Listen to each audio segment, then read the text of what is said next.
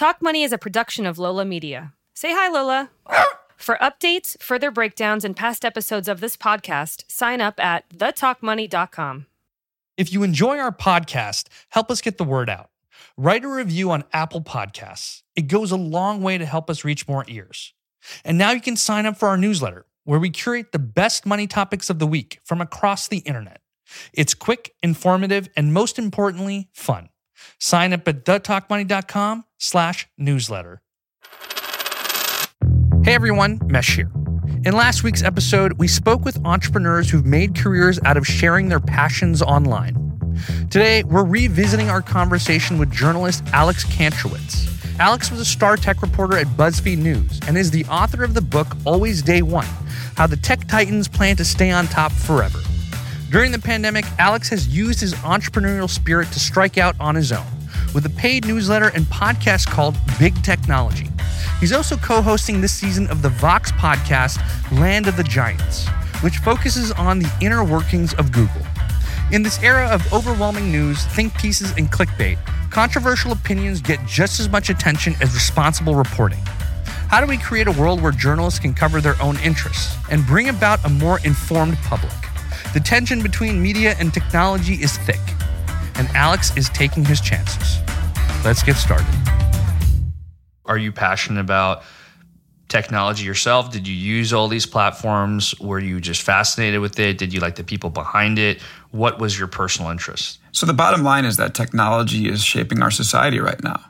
There's no two ways about it. You know, the companies that I cover in my book, Always Day One, they are shaping the way we exchange information and the way we buy things. And they're the dominant five firms Apple, Amazon, Facebook, Google, and Microsoft, not only in the US economy, but in the global economy. And when these companies press a few buttons, it can change the way people think about things, it can change the way people do things. I mean, an Amazon official that I spoke with recently said Amazon basically knows the lifestyle of people in any zip code you pick. So it can tell whether you're living in a zip code that has a lot of skiers or, you know, people who are interested in reading and can basically tell you what those people do. So I think the fact that these companies have so much power, they're shaping the world that we live in today to me, that's fascinating. And because it changes so often, there's an amazing role a reporter can play, which is to figure out what's going on behind the scenes and explain to people what those changes are and what they mean for their lives. And given the experience that you had interviewing people from a lot of these technology companies, you, you developed a deep expertise in it, you got exposed to so many different leaders. What stories have you covered that you're most proud of? I mean, I think I'm most proud of the book so at a certain point, I decided that it was important for the public to know not only what these companies do or what you might think of as the symptoms, but how they operate inside. And that's what I call the physiology. I think if we understand the way that these companies work, we can really understand their decisions in a much deeper fashion, which can help us understand the role that they're playing in society. So the book was tough. Took two years to work on, many, many uh, nights and weekends and holidays spent trying to figure out what's going on inside them and then eventually trying to figure out how to tell it in a compelling story.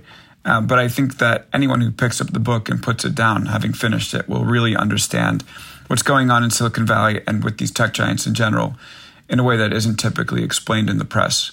And I'm proud of that. And do you believe that gave you an advantage for building a relationship with these companies so that you could report on them the way that not only you wanted to, but maybe that they would be perceived in a way that they're not in other media? Yeah, look, I think that the tech giants, um, when anyone says, hey, I'm interested in how you do what you do, uh, that's going to pique their interest because, you know, we're all living on this treadmill of news right now where it's just like news cycle after news cycle after news cycle, and it's impossible to keep up. And so when somebody comes in the front door and says, hey, let's take a pause for a second and sort of explain what's going on here.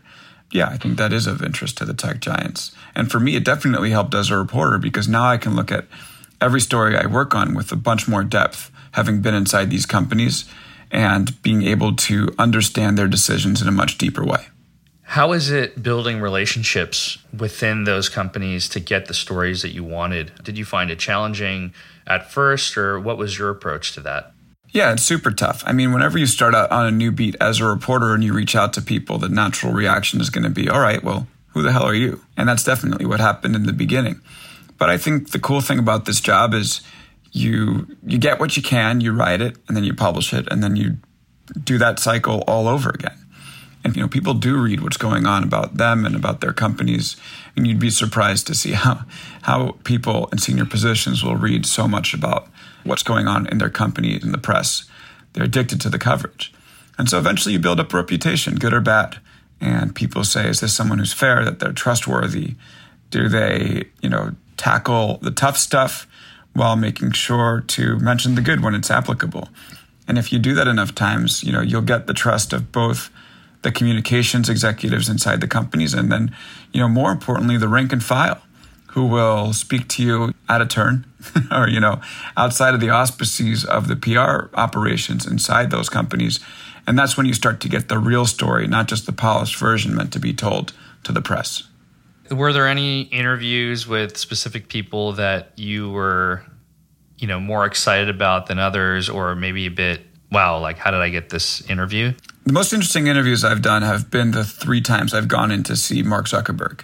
And Zuckerberg doesn't really approach an interview like a typical CEO.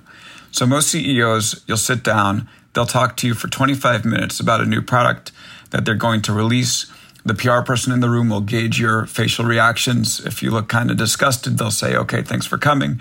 You know, if you seem engaged, they'll say, okay, and here's five minutes for questions. But Zuckerberg doesn't operate this way. When you go in to see him, he's constantly interested in asking what you think and asking for feedback about what the company is doing. And actually, feedback is a big part of the way that Facebook operates internally. Um, and by watching Zuckerberg sort of starting to ask me what I think, I started to ask Facebook people whether this is a normal behavior inside the company. And it turns out there are day long or two day long trainings for Facebook employees about how to give and receive feedback. And there are even posters on the wall that say feedback is a gift. So Zuckerberg's interviews were interesting for two reasons. Not only were they atypical for a CEO, but they also cued me into a little bit of Facebook's culture. And whenever I'm having a conversation with these executives, I'm always looking for little hints of the way that they operate as leaders inside their company. And with Zuckerberg, you definitely get it. How did that even come together? I, have got to imagine there's a ton of people that want to talk to Mark Zuckerberg. What was it about you that got you into that room not once but three times? I don't know if there's anything uh, you know special about me in particular. I mean, I happen to be lucky that I was working for BuzzFeed, which has a large audience of people that are pretty desirable to Facebook. These are young people who are the quickest to try to you know quickly run away to a different competing platform, whether it's Snapchat or TikTok. And I think Zuckerberg has an interest in speaking with them, and I was the conduit to do that um, of course, with a filter, you know, not going to just transcribe and throw whatever Zuckerberg says out to the BuzzFeed audience, but I definitely was, you know, a vessel through which he could get his message out. And as a reporter, how important was it for you to build your own audience? Did you have to do that independently, or did BuzzFeed play a big role in that? Yeah, I always thought building my own audience was super important. You know, I realized that we were living in the digital media environment where you sort of count the years that you work at a company uh, in dog years, usually multiply by seven, sometimes eight, depending on the company you're working for.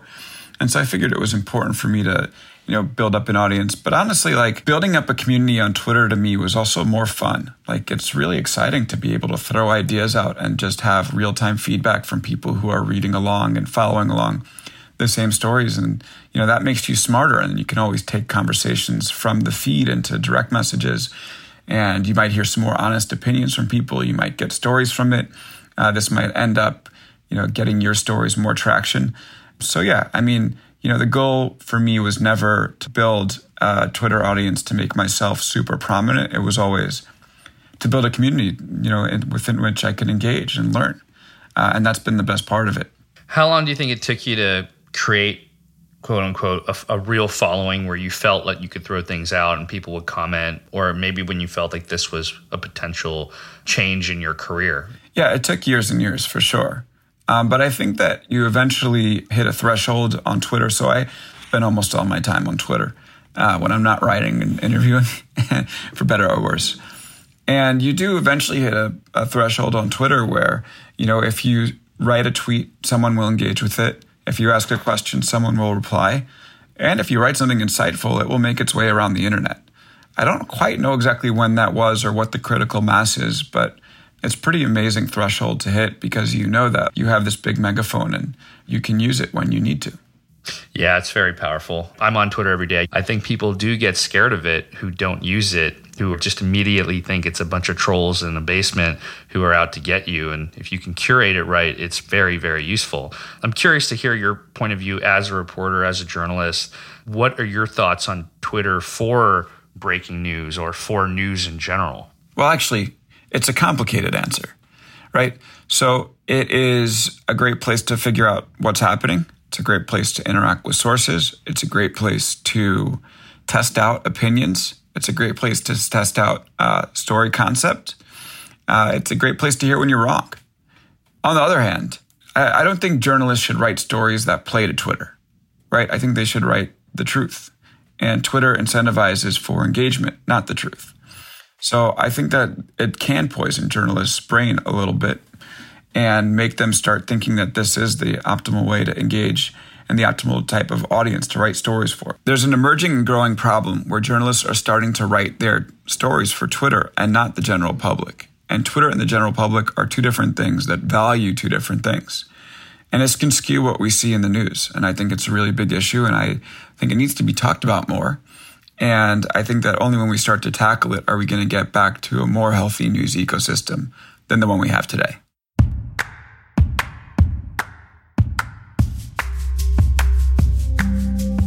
The news ecosystem has a long journey back from the past four years, which saw rabid misinformation and the destabilizing of long trusted institutions. As consumers, we have a tendency to pile on and share, retweet, and comment before asking questions and knowing context. Alex is one of many writers who believes in keeping the public informed, whether or not it makes him popular.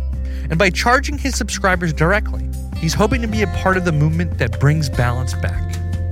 To hear the rest of this interview along with our other interviews from season three, become a Talk Money member at thetalkmoney.com slash membership.